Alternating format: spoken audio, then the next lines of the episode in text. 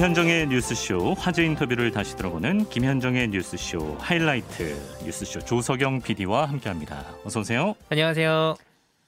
이번 한 주 수고 많았습니다. 네, 저희 김현정 앵커가 다 뉴스- 들으셨겠지만 코로나 확진 판정을 네. 받아서요. 저희 대타로 CBS 김광일 기자가 또 진행을 했고요. 음, 저희도 뭐 열심히 했습니다. 유독 수고가 많았던 한 주였을 것 같은데. 네. 일단 오늘은 우크라이나 사태를 먼저 얘기해 보면 좋겠습니다. 뭐 전쟁 위기를 넘긴 것 같다 이런 얘기도 있고, 근데 또 후속 보도를 보면 여전히 긴장 상태다 이런 얘기도 있고 네, 좀 아슬아슬하네요. 사실 3차 세계 대전이 벌어지는 거 아니냐 뭐 이런 얘기까지 나왔던 동유럽 상황이 좀 급박했는데요. 네. 어, 원래는 이제 미국 바이든 대통령이 2월 16일, 그러니까 지난 수요일을 콕 집어서 러시아의 우크라이나에 대한 침공 가능성을 음. 언급을 해왔습니다. 네. 다행히 이제 말씀해주신 것처럼 이번 주에 그런 일이 벌어지지는 않았고요. 음, 어쨌든 긴장감은 근데 계속 남아 있는 상황이고 대체 그 전에 왜 그런 긴장감이 고조가 되었나 음. 그 배경에 대해서 어, 전 국립 외교원장이죠 한동대 김준영 교수에게 들어봤습니다. 실제로 러시아가 우크라이나를 침공할 가능성 얼마나 있다고 좀 보실까요? 이런 것 늘 예측하려면 참 네. 좀 난감하긴 한데요. 예. 제가 뭐 점술가도 아닌데 예. 합리적인 합리적인 좀 전쟁은 얼마든지 비합리적인 부분에서 일어날 수 있다는 걸 전제하고요. 예. 그러나 합리적인 추론을 볼 때는 저는 전쟁 가능성 크지 않다고 생각합니다. 크지 않다고 보세요. 이 지금 뭐 현지에서는 뭐 삼성전자, LG전자 우리 뭐 교민들도 다 뭐 대피 어, 철수하고 있고 뭐 네. 저 각국 외교관들도 뭐 철수하고 있는 그런 상황들이 있는데 네. 크지 않다고 보신 이유는 어디 있을까요? 그 대비는 해야죠. 조금이라도 가능성이 있을 때는 최악을 가정하고 해야 되는 것은 분명합니다. 그리고 그런데 지금 아까 말씀드린 것처럼 미국이 또 이렇게 거론을 하고 있는데도 불구하고 어, 러시아나 또는 우크라이나 당, 어, 당사자들도 전쟁 가능성 많지 않다고 얘기를 하지 않습니까? 그리고 음. 어, 2014년에 우크라이나의 크리미아를 정복했을 때 러시아의 방식은 바로 전격적으로 침공해버리는 거였습니다. 음, 이렇게 뭐 어. 뜸들이고 뭐 간다 만다 할게 아니라 그냥 그냥 뭐 저기 바로 간, 진- 네. 진격한다는 거군요. 원래 네. 원칙은 그 지금 이렇게 시위를 하고 곧 할 것처럼 얘기를 하고 하는 것은 예. 뭔가를 원하는 것들을 받기 위한 일종의 외교진이자 정치 압박 이 행위라고 볼 수 있기 때문에 예. 이게 이제 어느 순간에 터져버리면 이게 파국으로 갈 수도 있고 원래 원했던 것들을 얻을 수 없기 때문에 없는 상황이 되기 때문에 러시아도 전쟁을 일으키기가 굉장히 어려울 겁니다. 그래서 미국이 전쟁 16일이라고 얘기하고 바이든은 또 설리반 안보 보좌관은 올림픽이 그- 이- 끝나는 20일 전이라는 이렇게 구체적으로 제시하는 것에 대해서 적극적으로 지금 부인하고 있는 상황이거든요. 러시아가 원하는 건 뭐예요? 여러 가지가 굉장히 복잡한데요. 예. 일단 이게 구조적으로 러시아가 장기적으로 원하는 거는 지금 미중만 얘기하는데 우리도 있다. 러시아도 중요한 키 플레이어다. 특히 푸틴이 존재감을 과거에- 과시하는 거예요. 그럼요. 과거의 슈퍼파워의 그런 위대한 러시아를 재건하겠다는 것이 푸틴의 비전이 있고요. 예. 그 다음에 이제 불만이 계속되어 있는 문제는 뭐냐면 예. 어, 나토로 동진하지 않겠다, 확, 확대하지 않겠다는 걸 사실 또 독일 통일 때부터 약속했는데 계속 동진을 하는 거잖아요. 그러니까 나토 북대서양 조약 기구가 아, 원래 있던 위치보다 그러니까 러시아랑 가까이 오지 않겠다라고 약속을 했는데 약속을 그렇지 했죠. 않다라는 거군요. 사실 동유럽 국가들을 참여했죠. 이제는 과거에 소련의 구 공화국까지 이제 발틱 국가들이 지금 다 참여했단 말이에요. 예. 근데 우크라이나는 바로 크기도 크길 뿐만 아니라 바로 러시아에 붙어 있고 키예프 공국이라고 들어보셨을 겁니다. 예. 역사적으로 그것이 러시아의 원지라고 봅니다. 슬라브 민족의 예. 예. 그렇게 보기 때문에 러시 그리고 실제로 크리미아도 마찬가지고 지금 문제가 되는 동우크라이나를 부지는 돈바스 지역도 러시아인들이 굉장히 많이 살고 있거든요. 예. 그러니까 이런 부분에서 이 미국의 나토 가입을 미국이 지배하고 있는 나토에 만약 우크라이나가 하면 이것이 러시아로서는 안보적으로 엄청난 위협이 될 수밖에 없죠. 음. 그러니까 그래서 그렇게 아- 러시아 입장에서 좀좀 아, 그러니까 발끈할 수밖에 없는 상황이 있지만 실제로 전쟁이 발발할 것 같지는 않다라는 게 어, 김준현 교수님 예측이군요. 예, 그렇습니다. 음. 네네. 근데 뭐 어, 대비는 다 해야 되지 않겠습니까? 그렇습니다. 네. 근데 이제 상황은 이렇게 될 가능성이 제일 가능성 많은 거는요. 예. 앞에서는 이렇게 서로 시위하고 긴장을 고조하면서 뒤에서는 지금 전화를 하고 서로 계속 협상을 하지 않습니까? 예. 그러니까 마쿠 협상을 통해서 긴장 대치 속에서 마쿠 협상이 장기화될 것이다 이렇게 봅니다. 음, 마쿠 협상이 좀 뭐 이를테면 독일 숄츠 총리가 뭐 우크라이나랑 러시아 지금 연이어 방문할 예정이 있고 뭐 이런 뭐 여러 카드들이 좀 거론되는 것들이 있는데 이걸로 실제로 중재가 될 거라고 보시는 거예요? 그것도 쉽지는 않습니다. 그래서 제가 장기화될 것이라고 얘기하는데 예. 지금 미국이 약속해야 되는 건 일단 지금 2014년에도 또 그 민스크 협정이라고 해요. 크리미아 전쟁이 이 직후에 예. 서로 이제 합의를 한 게 있습니다. 유럽 국가와. 크림반도를 그게 러시아가 이제 뭐 차, 차지라는 표현이 적합한지 모르겠습니다만 차지한 병합을, 이후에 병합을 했죠. 네, 예. 병합을 했습니다. 근데 곧 다음 남은 것이 이제 돈바스 아까 말씀한 동우크라이나거든요. 예. 거기에 자치권을 약속하는 대신에 러시아는 다시는 우크라이나를 침공하지 않겠다는 약속했거든요. 예. 근데 이 돈바스의 자치권을 인정하지 않았습니다. 이번에 젤렌스키 이 정부가 들어서면서 그걸 무시해버리고 반군이라고 지정하고 지금 내전이 일어나는 거죠. 음. 그러니까 이거를 일단 중지하라는 것이고요. 휴전을 그러니까 민스크 협상을 지키라는 것이고. 이런 지난 화요일에 있었던 인터뷰였습니다. 김준영 한동대 교수와의 인터뷰였는데 이 우크라이나를 둘러싼 사태를 어떻게 보던가요?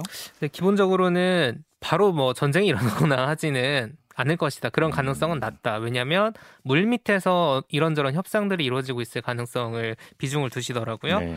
이게 결국에는 이제 유럽 지역에 패권을 두고 미국 중심의 어떤 나토라는 기구와 러시아가 충돌하는 배경도 있고 현재 우크라이나 정부 성향이 약간 친미국이기 때문에 이제 러시아와 갈등이 있는 상황인데 네.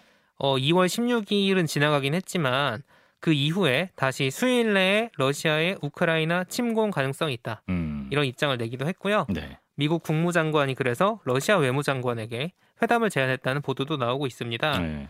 사실 저희로서는 뭐 한반도 영향이 궁금할 수밖에 없는데 음. 뭐 경제적으로야 당연히 이제 미국 증시도 출렁이고 있고 네. 저희도 영향을 받을 수 있는 상황이고요. 어쨌든 그래도 한반도에서 혹시 전쟁 나는 거 아니냐 여파가 있을 어, 수 그런 있다. 얘기를 하는 사람도 있었어요. 네, 예. 그런 가능성에 대해서는 좀 음. 과장된 얘기라는 게 음. 김준영 교수 분석이었습니다. 근데 저는 이렇게 우리 외신 받아서 나오는 기사들을 우리가 얼마나 객관적으로 믿을 수 있는 것인가에 네. 대해서 항상 생각하게 되는 게 뭐 기사마다 또 내용이 다르기도 하고 맞아요. 예. 결국에는 뭐 긴장감도 있는데 화해 무드도 있고 막 다 이런 내용 다 있죠. 예, 똑같은 섞여 있는 내용이 있어서 좀 아쉬움이 있더라고요. 네. 예.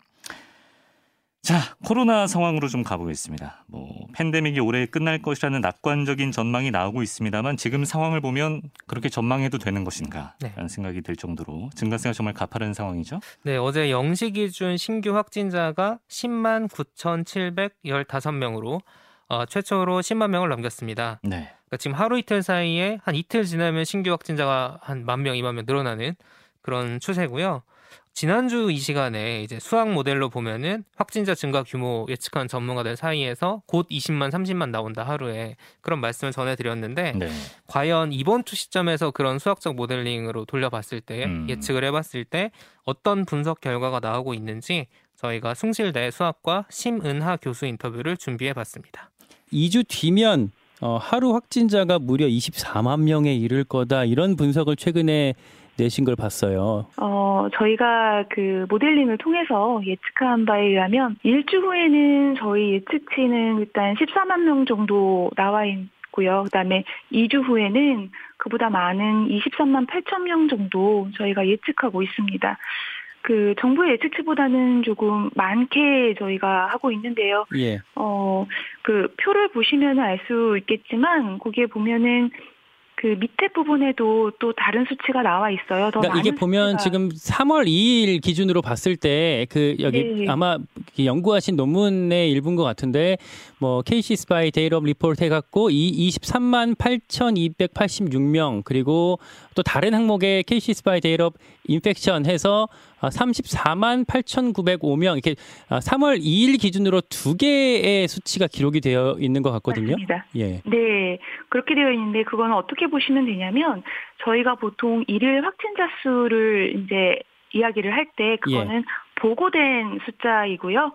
사실 그 확진자분들이 오늘 확진이 되었지만 감염이 된 시기는 며칠 전입니다. 그렇죠. 그런데 이제 잠복기 기간도 있고 또 증상 유무에 따라서 모든 분이 다 확진이 되고 보고가 되는 게 아니기 때문에 예. 그 당시 시점을 기준으로 실제로 어, 감염이 되어 있는 상태의 사람 수를 계산을 하고 예측을 한다면 어, 확진자 수보다는 좀 더 많은 경우가 있습니다. 그래서 음. 그 숫자 차이가 거기에서 이제 나오는 거라고 보시면 됩니다. 모든 감염된 상태의 그 사람 수를 예측을 하자면 그보다 더 많을 수 있다는 이야기죠. 왜냐하면 음. 모두가 다 어, 보고가 되지도 않고 증상 유무에 따라서 또 보고 안 되고 지나가는 경우도 또 많이 있기 때문에 그렇습니다. 그래서 34만 명이 나온 것 같아요. 그러니까 34만 명이라고 하면 이게 참 너무 많은데, 그러니까 정부가 많아요. 원래 이달 음. 말에 뭐 17만까지로 예상을 했었잖아요. 그게 더 앞당겨진 거네요, 상황이. 네, 이거는 이제 검사 건수랑도 좀 연결이 되어 있다고 생각을 하셔야 되는데요. 예. 저희가 그 평균 검사 건수가 지금 PCR 검사는 한 50만 건대 정도 평균 나오고 있고 거기에 또 60대 이상으로 어, 제한을 했기 때문에 이거를 이제 비교를 해보자면 1월 3주차 때는 47만 건 정도 PCR 검사가 이루어졌다고 합니다. 근데 예. 지금 확산세가 이렇게 가파르게 증가하고 있는 거에 비해서는 물론 신속 항원 검사도 있기는 하지만 거기에 좀 못 맞추어서 늘어나고 있는 것 같아요. 음, 그러다 보니 다 보고가 되지 않는 경우라고 저는 그렇게 생각하고 예측하고 이게 있습니다. 지금 지난 연말에 분석하셨던 거랑 지금 비교하면 어때요? 지금 비교가 됩니까? 예, 작년하고는 상황이 너무나 달라요. 그때는 오히려 어, 국민 여러분들께서 굉장히 조심을 많이 해주셨어요. 예. 그래서 그 당시 12월 29일 예측치 기준으로 봤을 때 실시간 재생산 지수 그 당시에는 1이 안 되었어요. 오히려 기억하시 하셔 보시면 이렇게 확산세가 좀 줄어드는 음. 상황이었거든요. 그래서 예. 재생산 지수가 0.8이었고요. 1이 안 되었죠. 음, 그래서 오히려 줄어들었고 7일 평균 치료 확진자 수 생각해 보면 5천 명 정도 나왔던 것 같아요 연말에. 예. 예. 그런데 뭐 지금은 9만 그보다 명만 훨씬. 많은 예 9만 명이 나오고 있고 7일 평균으로 봐도 6만 명 정도 나오고 있고요. 음, 그리고 저희 그 어, 수학적 모델링으로 또 보면은 실시간 재생산 지수가 어제 날짜로 1.3 정도가 나왔습니다. 예. 그러니까 0.8하고는 이게 확연하게 다른 거거든요. 다르군요. 제일 궁금한 거. 지금 그러면 네. 정점이 언제가 되는 겁니까? 언제까지 이렇게 아. 늘어나는 거예요? 이거는 저희가 우세종이 된 시기와 그 정점 사이의 그 간격을 다른 나라를 좀 비교해 보면 빨리 알 수 있을 것 같아요. 왜냐하면 미국 같은 경우에는 우세종까지 되는데 3주가 걸렸는데 다시 3주 이후인 어, 1월 14일 경에 정점을 찍었어요. 예. 영국도 마찬가지 패턴 3주에서 4주 걸렸고요. 일본도 우세종까지 4주가 걸렸는데 정점까지 또 4주가 걸렸습니다. 그래서 우리가? 비슷하게 예. 비슷하게 되면은 우리는 우세종까지 7주가 걸려서 그 시기가 1월 24일이었고요. 예. 그렇다면 비슷한 패턴으로 저희가 분석을 하면 정점은 3월 중반이 되지 않겠는가 그렇게 어, 생각을 하고 있습니다. 이게 뭐 2월 말이냐 3월 초냐 이런 뭐 전망들이 많았는데 3월 중순까지 정점이 가게 되면 생각보다 그 규모가 더 클 수도 있겠군요. 네, 왜냐하면 이게 우리는 좀 방역을 잘하는 편이고 다른 나라에 비해서 국민 여러분들께서 굉장히 협조를 많이 해주시고 있어요. 예. 그러다 보니 우세종까지 걸리는 시간도 좀 미룰 수 있었고 마찬가지로 정점까지 걸리는 시간도 다른 나라보다는 길어질 수 있습니다. 그렇게 되면 만약에 3월 중반까지 정점이 되게 되면 그 중 그 네. 정점에는 확진자 수가 하루에 얼마나 좀 나올 걸로 예상을 하십니까? 이거는 좀 먼 예측이기 때문에 말씀드리기 조심스럽지만 예. 모델링 결과로 말씀을 드리자면 어, 27만 명 가량 나오지 않을까. 지난 목요일에 있었던 숭실대 수학과 심은하 교수와의 인터뷰였습니다. 그러니까 3월 중순쯤에 정점에 갈 것이다 이렇게 보더라고요. 네, 그런데 그 정점이 과연 몇십만 명일 것인가? 음. 그건 아직은 사실 정확한 예측은 안 되는 상황인데 네. 어쨌든 지금 추세가 유지가 됐을 때 다음 주 수요일인 2월 23일 그 당시에는 이제 아마 공식적으로 확진된 사람이 14만 명이 될 것이다. 음, 그런데 공식적으로 확진은 아니지만 네. 이미 지역사회에 감염된 사람의 규모는 20만 명이 될 것이다. 어. 다음 주 수요일입니다. 어떤 전문가는 지금 확진 판정받은 사람은 전체 10분의 1밖에 안 된다 이러는 사람도 있더라고요. 네, 왜냐면 오미크론이 워낙 경미한 증상들이 많기도 하고 네. 또 지금 PCR 검사를 사실 그 전처럼 다 받을 수 있는 게 아니잖아요. 네. 그러다 보니까 소위 숨어 있는 감염자가 많을 수 있다라는 얘기들이 나오고 있고요. 음, 지금 사실 이제 뭐 30만이다, 40만이다 이런 감염 규모 자체는 어떻게 보면 예상이 됐던 건데 네네. 빨라지고 있다는 게 이제 음, 문제인 거죠. 네. 아, 이런 가운데 이제 거리두기 완화나 영업 제한 철폐가 계속 논란이 되고 있는데 음, 어제 정부에서 오늘부터 3월 13일까지 영업 시간 제한을 현행 9시에서 10시로 1시간 늘리는 새로운 거리두기 방안을 발표했는데요. 네. 그러면서 이제 위기가 예상될 경우에는 3월 13일까지 기다리지 않고 보다 일찍 거리두기를 올릴 수 있다. 음. 또 이제 QR 코드나 안심 콜 등의 출입 명부에 대해서는 네. 이제 사용을 중단하겠다. 어 이제 QR 코드 안 찍어도 되는군요. 이제 그 용- 용도에 따라 다르다라는 음. 상황도 있긴 한데 어쨌든 네. 이 부분에 대해서는 조금 풀겠다라는 그 의지를 음. 보였습니다. 동시에 좀 논란이 되고 있는 게 방역 전문가들은 사실 이 부분에 대해서 반대하고 있는 네. 상황이었거든요. 네. 시기상조다. 그러니까 왜냐면 아직 정점을 찍고 내려오는 시기가 아니다라는 의견들이 있는데 음. 저희도 여러 번 인터뷰했던 한림대 강남성심병원 이재갑 교수가 네. 정부에서 전문가 의견을 듣지 않는다. 음. 라면서 사퇴한 일도 이번 주에 있었죠. 그러게요. 이재갑 교수는 진작부터 이 강력한 거리두기와 동시에 네. 자영업자에 대한 지원이 필요하다는 얘기를 꾸준히 해왔거든요. 네. 이분이 이제 거리두기만 하자고 하신 분은 아니에요. 음. 근데 지금 사실 후자가 제대로 안 이루어져서 네. 문제인 거잖아요. 네. 이게 지금 2년째 해결이 안 되고 있다는 거는 아, 아 저는 잘 모르겠습니다. 기재부가 문제란 얘기를 다들 음, 하는데 네. 사실 대선에 나선 후보들이 여야 할 것 없이 국회에서 합의해 버리면 기재부가 어떻게 하겠습니까? 그렇죠. 근데 지금 좀 여야 정치권이 한 목소리로 그런 걸 했으면 되지 않았을까라는 생각도 좀 들더라고요. 진정성 있게 실천으로 움직이려는 노력이 좀 미흡하지 않았나. 네, 서로 남 탓을 하고 있는 거죠. 그러게요. 예. 이런 상황에서 이제 일부 거리두기를 완화하면서 좀 낙관적인 메시지를 줄 수가 있다. 네. 그러다 보면 혼란이 더 커질 수도 있다. 이런 또 우려도 나오고 있는 상황인데. 네, 사실 오미크론이 뭐 증상이 조금 약하다고 하더라도 위험한 분들한테도 위험할 수 있기 그렇죠. 때문에 예. 결국 의료 자원 문제라서요. 네. 아, 잘- 고위험군을 보호하는 게 지금 중요한 상황이죠. 네. 예. 자, 끝으로 정치권 소식으로 가보겠습니다. 이번 주는 뭐 어떤 이슈가 가장 두드러졌을까요? 일단 이번 주가 공식 선거 운동이 시작된 첫 주죠. 네. 그래서 지난 이제 후보 등록 첫날이었던 지난주 주일 13일에 아, 국민의당 안철수 후보가 국민의힘 윤석열 후보를 향해서 단일화를 선 제안했습니다. 그랬습니다. 이게 지금 일주일밖에 안 됐나 싶을 정도로 이번 주에 굉장히 오래된 일인 것 같기도 한데 네. 시종일관 그동안 국민의당 안철수 후보는 단일화는 안일화뿐이다. 음. 이런 얘기였는데 좀 놀라웠죠. 그래서 그날. 네. 그런데 이제 국민의힘 쪽에서 뚜렷한 답변 없이 하루 이틀 흘러가다가 네. 아, 또 안타까운 사고가 벌어졌습니다. 네. 국민의당 선거운동 과정에서 뭐 정확한 사고 원인은 여전히 조사 중이지만 유세버스에 설치된 발전기에서 일산화탄소가 누출돼 두 명이 사망하는 음. 그런 사고가 벌어졌고요. 이 국민의당이 사고 이후에 선거운동을 중단하고 장례를 치르는, 치렀고 네. 다른 정당들도 이제 뭐 예를 들어 로고송을 튼다거나 하는 등 좀 분위기 그런 거 없이 차분한 네. 분위기 이어갔는데 네. 사실 윤석열 후보와 이재명 후보도 이 빈소를 찾아갔거든요. 네. 그러니까 후보들에 대한 기자들의 질문이 그 후보들은 여기가 빈소니까 정치적인 얘기는 하지 말자는 이제 그런 음. 얘기였지만 네. 그럼에도 불구하고 뭐가 있지 단일화. 않았겠네요. 단일하게 했냐? 네. 왜냐면 이제 얘기가 있었으니까요. 예. 혹은 어떻게 될 것 같냐? 음. 라는 질문이 계속 쏟아졌어요. 네. 그만큼 이제 이 야권 단일화가 선거 막바지의 가장 큰 변수라는 뜻인 음. 것 같고요. 네. 그래서 이제 이 이슈를 비롯해서 이 공식 선거운동 첫 주에 이런저런 현안들 관련해서 민주당과 국민의힘에서 저희가 각각 한 명씩 인터뷰를 준비를 해봤습니다. 네. 먼저 이제 민주당 선대위의 공동 상황실장을 맡고 있는 조응찬 의원 인터뷰부터 들어보시죠. 어제 보니까 종시호님께서 이 단일화 놀, 그 상황이 이 쇼트 트랙을 하다가 한 번 미끄러지면 다시 어, 참여하기가 힘든 것처럼 네. 어, 조금 어려운 상황이 됐다라고 전망하신 걸 제가 봤거든요. 네. 그거 좀 어떻게 보시는 걸까요? 그럼? 선거운동은 특히 그 후보 당사자의 멘탈이 가장 중요한데. 정신 상태가 네네. 예. 제가 그때 안철수 후보로 약 잠깐 빙의를 해가지고 좀 생각을 해보니까. 네, 입장을 바꿔서 생각해 보시니까 네. 정말 평소에 그렇게 각별한 그 우리 그 김미경 교수. 아 배우자 김미경 씨가 코로나19 저- 확진 예, 예. 정말 그 어, 사이 금술이 좋지 않습니까? 음.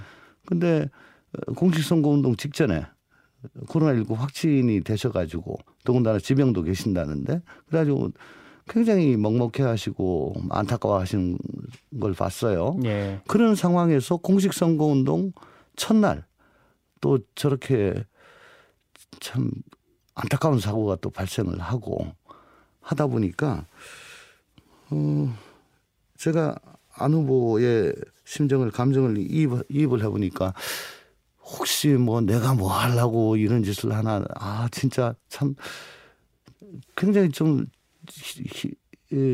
심정적으로 힘드실 거 아닌가 음. 막 그런 생각도 좀 들고 해서 어, 음, 그런 말씀을 드렸던 건데 그래도 우리 안 후보님 지금까지 정치 역정을 쭉 보면은 굉장히 뭐 멘탈이 대단히 강한 분 아니겠습니까? 그죠. 예. 어, 어쨌든 요번 상까지 치러내시고 난 다음에 그래도 툴툴 털고 또 일어나시라고 봅니다. 그러면 이 야권 단일화 전망 자체는 좀 어떻게 보십니까? 음, 지금 이미 뭐 시간적으로 20일밖에 남지 않았기 때문에 결국은 여론조사를 하려면 지금 당장 해야 되는데 예. 지금 국민의힘의 태도로 봐서는 뭐 그걸 그렇게 순순히 받을 것 같지 않아요. 예. 후보를 윤석열 후보를 제외한 나머지 분들 보면 특히 뭐 이준석 대표라든가 뭐 그런 분들 언동을 보면 약간 좀 뭐 비아냥거리는 그런 것도 좀 느껴지거든요. 예. 좀뭐 멸시하는 것 같기도 하고 비하하는 것 같기도 하고 그래서 여론조사는 받을 것 같지가 않습니다. 오히려 시간은 자기들 편이다라고 음. 생각을 하는 것 같고요. 예. 그래서 안철수 후보한테 당신 결단해라. 당신 지지율이 점점 더 떨어지지 않겠냐. 양강으로 결집되지 않겠냐. 이렇게 지금 생각을 하는 것 같은데 안철수 후보의 입장으로서도 여기서 그러면 또 내가 드랍을 하게 되면 그러면 안철수 후보가 어 생각하는 그런 정치가 그러면 앞으로 계속 이어질 수 있느냐. 정치적 생명이 계속 갈 수 있느냐. 더군다나 그런 얘기까지 했어요. 뭐 총리 장관 이런 거 줘가지고 되는 게 아니고 예. 마치 다음 21대 대통령을 뭐 제의할 듯한 그런 뉘앙스 비슷한 얘기까지 했잖아요. 플랜을 짜주겠다라고 그런 것들을 검토하고 있다고 보도가 된 바가 있죠. 네네. 예. 뭐 보도가 됐는데 뭐 없는 얘기 같지는 않습니다만. 국민의힘 측에서는 일단은 부인하고 있습니다만. 네, 예. 네, 네. 근데 뭐 오보라고는 지금 아닌 것 같은데 그것도 5년 후입니다. 5년 후의 일을 그걸 정말 불확실한 거고요. 그걸 받을 수도 없는 거고요. 음. 그러니까 안철수 후보의 입장으로서도 지금 아마 대단히 결연한 의지로 이번 대선을 완주할 모든 물적, 인적 또 정책적 완비를 지금 다 한 걸로 알고 있는데 예. 그렇게 그 여기서 중도 포기하는 하는 거는 쉽지는 않을 겁니다. 네, 근데 민주당에서도 사실 그 전에 계속 저기 송영길 대표부터 해서 안철수 후보 쪽에 좀 구애를 계속 해왔잖아요. 민주당과 국민의당 사이 어떤 연대나 이런 것까지. 그건 좀 지금은 물 건너갔다고 좀 봐야 될까요? 그거는 안철수 후보가 공식 선거 운동 저- 직전에 제안 윤석열 후보 쪽에다 제안했던 것 음. 그걸로 어, 이미 결론은 난 거죠. 오히려 우리 이재명 후보가 어, 국민 통합, 통합을 요즘 굉장히 강조하고 있지 않습니까? 뭐 정책뿐만 아니고 인사, 그러니까 진영과 이념을 가리지 않고 예. 어, 유능하다면 적재적소에 기용하겠다. 그런 측면에서 어, 지금 뭐 선거 중에 누가 누구를 어떤 자리에 쓰겠다는 거는 적절치 않습니다. 음. 그렇지만은 일단 그 대원칙은 확고합니다. 그 대원칙을 가지고 계속 국민 통합을 어, 주장을 하다가 어, 우리가 어, 대선에 승리를 한다면은 안철수 후보와 정부를 구청, 어, 구성함에 있어 가지고 안철수 후보 측과 또 괜찮은 사람 후- 안 후보 본인을 포함해서 음. 또 얼마든지 그건 가능한 얘기죠. 민주당 선대위 공동 상황실장을 맡고 있는 민주당 조응천 의원과의 목요일 인터뷰였는데요. 뭐 어떤 점이 가장 기억에 남으셨어요? 일단 야권 단일화에 대해서는 부정적이더라고요. 음. 이번 주 이제 언론에 보도된 내용이 보면 네. 뭐 국민의힘 쪽에서 안철수 후보에게 차기를 약속했다. 아, 차기 대통령을 말하는 건가요? 차기 대통령 후보가 될 수 있는 어떤 기반을 만들어 주겠다라는 어떻게 말이 되는 건지 말이 안 되죠. 네. 어떻게 보면 구체적으로 또 이제 뭐 경기도 지사를 제안했다. 네. 뭐 이런 얘기들이 있었어요. 네, 근데 이제 이게 사실 불확실하잖아요. 저희가 방금 얘기 나눈 대로 그렇죠. 그러니까 그걸 어떻게 안철수 후보가 받겠느냐. 음. 또 이제 안철수 후보가 중도 포기하진 않을 것이다. 완주 의지가 있을 것이다. 그렇습니다. 아. 그렇게 전망을 했고요. 네. 이 행간을 좀 읽어보면은 민주당 입장에서는 아무래도 다자구도로 대선을 치르는 것이 좋겠죠. 음. 야권 단일화가 되는 것보다는 네. 또 사실 제가 재밌게 봤던 지점은 민주당이나 이재명 후보가 그동안 안철수 후보를 향해서 자꾸 러브콜을 네. 보내왔잖아요. 네. 그게 예를 들어 진짜로 안철수 후보가 예를 들어 이재명 후보와 단일화를 하거나 네. 선거연대를 한다기보다는 만약에 안철수 후보가 어떤 이유에서든지 네. 중도에 포기를 한다면 네. 그랬을 때 정권 교체를 원하는 사람들은 다 윤석열 후보 표로 넘어가겠으나 네. 그렇지 않은 분들 음. 또 있을 거 아니에요. 그런 분들은 무엇을 가지고 그 후보를 선택할 것인가? 음. 안철수 후보에 대한 태도를 가지고 선택할 수 있지 않겠느냐. 누구의 태도요? 안철수 후보에 대한 네. 이재명 후보나 윤석열 후보, 아. 민주당과 국민의힘의 아, 태도를 보고 네. 고를 수도 있다. 네. 그랬을 때뭐 중도층이나 이런 분들도 그렇죠. 예. 그랬을 때 사실 안철수 후보를 지속적으로 어떻게 보면 좋게 음. 안철수 후보의 어떤 가치라거나 안철수 후보가 얘기했던 통합 정부 같은 음. 것들을 이재명 후보도 긍정을 하고 자기도 음. 약속하지 않았습니까? 네. 그런 노림수도 혹시 있지 않나라는 가뜩이나 이준석 대표 같은 경우는 좀 비아냥거리는 그런 그렇죠. 메시지도 있었기 때문에 그래서 민주당에서는 오히려 이제 안철수 후보에게 좀 긍정적인 메시지를 보내고 음. 방금 말씀하신 것처럼 이준석 대표는 음. 안철수 후보를 상대적으로 저평가하는 네. 그런 상황이 이어졌고요. 이준석 대표도 어떤 생각을 가지고 있는지 음. 저희가 이어서 만나봤습니다. 요새 좀 눈에 띄는 게그 예. 뭐 어퍼컷 세리 어퍼컷 세레머니라는 게 예. 온라인에서 엄청 화제예요. 예. 윤석열 후보가 유세장에서 이제 옛날에 그 저기 히딩크 감독처럼 이렇게 어퍼컷 날리면서 어 예. 이렇게 이 반응을 했던 게 인터넷상에서 이렇게 밈이 돼 갖고 짤로도 예, 많이 예. 돌아다니더라고요. 그러니까 그 사실 그 59초 쇼츠 제가 촬영하면서 느꼈지만은 예. 저희 후보가 좀 여러 측면에서 그런 거 할 때 흥이 좀 있습니다 이게. 흥 흥이 있어요. 예, 예. 그래가지고 예. 어, 후보가 분위기도 좀 잘 타고, 예. 예. 그리고 그에 따라 가지고 여러 아까 김 기자님 밈이라고 했던 것들 예. 그런 것들 생성할 수 있는 좀 그런 끼가 좀 있습니다. 예. 이게 좀 즉흥적으로 나온 건가요? 아니면 선대본부 차원에서 기획을 했던 건가요? 아니, 원래 그 우리 후보가 뭐 시킨다고 하는 사람 아니고 안 시킨다고 안 하는 사람 아닙니다. 아, 그러니까 예. 우리 후보가 굉장히 그 상황 속에서 어 어쨌든 대중이 열광하는 분위기 속에서 굉장히 보- 적절한 본인의 어떤 밈을 찾아냈다고 생각합니다. 어, 예. 근데 이제 어, 이 어퍼컷 세리머니, 세레머니에 대해서 민주당에선 좀 불편한 반응들을 보이고 있어요. 뭐 선거 벌써 이겼냐, 뭐 정치 보복의 상징이다 이렇게까지 좀 반응이 나오고 있거든요.